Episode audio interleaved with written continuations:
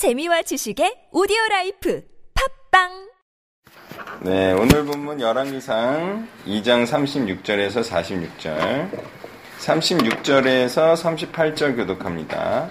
왕이 사람을 보내어 시므이를 불러서 이르되 너는 예루살렘에서 너를 위하여 집을 짓고 거기서 살고 어디든지 나가지 말라.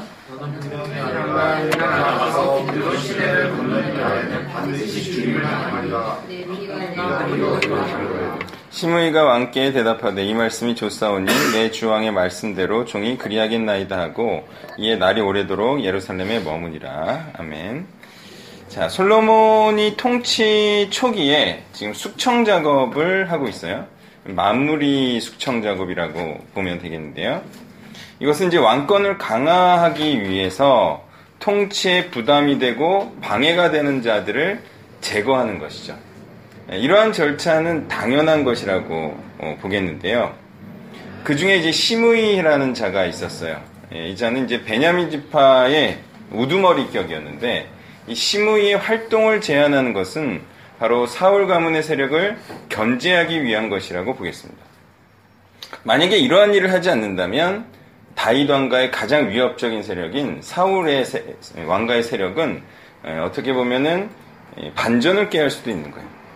예, 솔로몬의 이러한 조치가 시몬의 동의는 물론 여호와를 두고 맹세하게 했다는 이 43절의 내용을 통해서 볼 때 이 같은 조치는 하나님 앞에 올바른 조치라는 사실을 우리가 알 수가 있어요.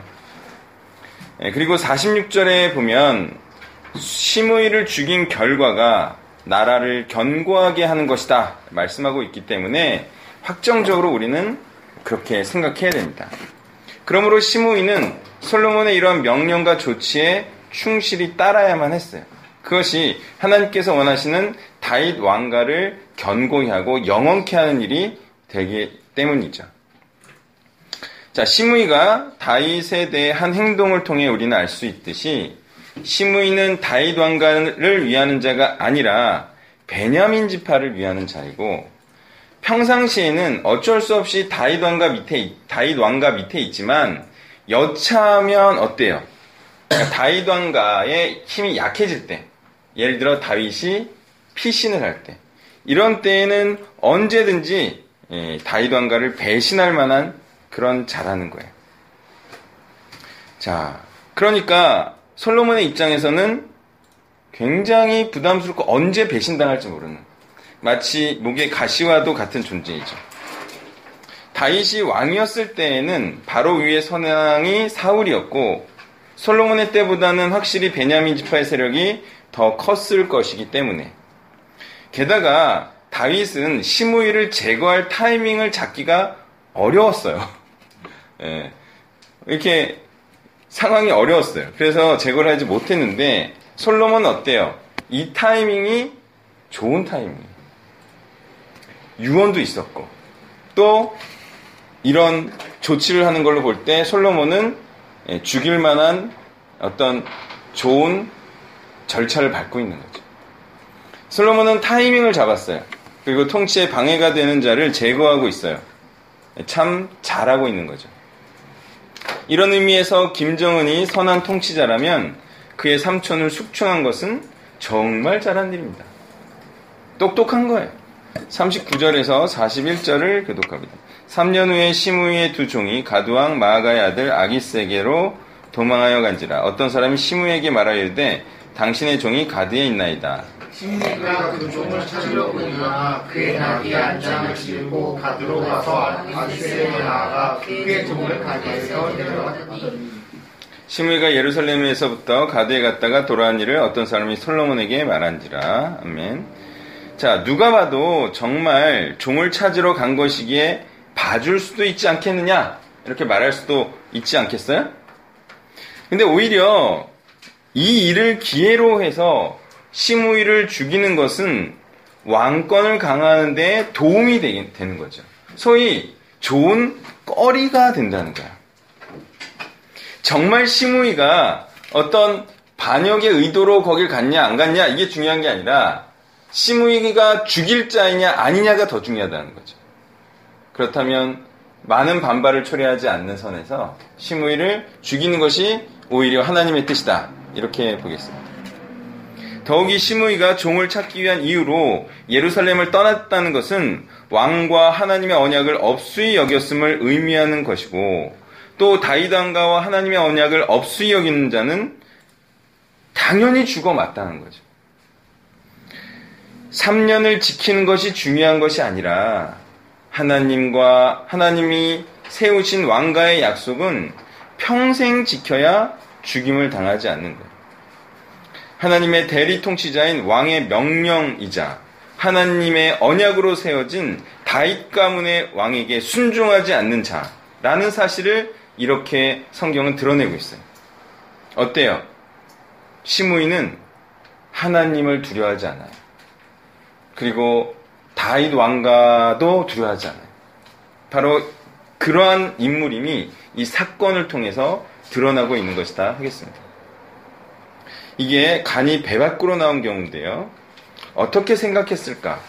떠나면서 설마 죽이기까지 하겠는가?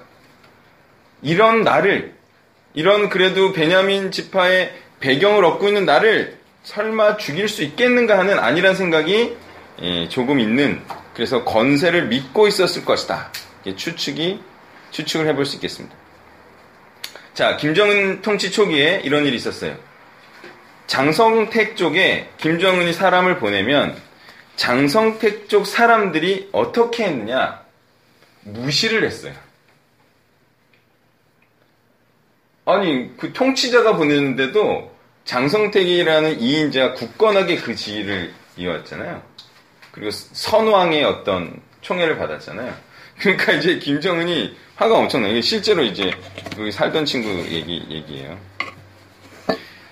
어때요? 이런 일들이 일어난다 이거예요. 원래 대단한 가문에 대한 경외심이 없는 자는 후임왕에 대해 조롱하듯 얕잡아 보는 일이 있는 거예요.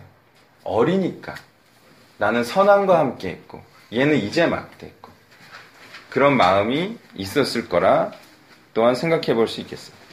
46절에서 42절에서 46절을 교독합니다. 왕이 사람을 보내어 시므리를 불러서 이르되 내가 너에게 여호와를 두고 맹세하게 하고 경고하여 이르기를 너는 분명히 알라 내가 밖으로 나가서 어디든지 나, 가는 날에는 죽임을 당하리라 하지 아니하였느냐 너도 내게 말하기를 내가 들은 말씀이 좋으니이다 하였거늘 네가 어찌하여 여호와를 두고 한 맹세와 내게 네게 이르는 명령을 지키지 아니하였느냐 왕이 또 시므에게 이르되 내가 내 마음으로 하는 모든 악곧 내 아버지에게 행한 바를 내가 스스로 하나니 아버 여호와께서 내 악을 내 머리로 돌려보내시리라. 그러나 솔로몬 왕은 받고 다윗의 왕위는 영원히 여호와께서 경고하시리라 하고. 여호야다의 아들 분하에게 명령하며 그가 나가서 시므를 치니 그가 죽은지라. 이에 나라가 솔로몬의 손에 견고하여 지니라. 아멘 시므이는 하나님과의 언약을 어긴 것이고요 자신도 좋게 여긴 언약을 어긴 것이기 때문에 악한 행위를 했다라고 봐야겠습니다.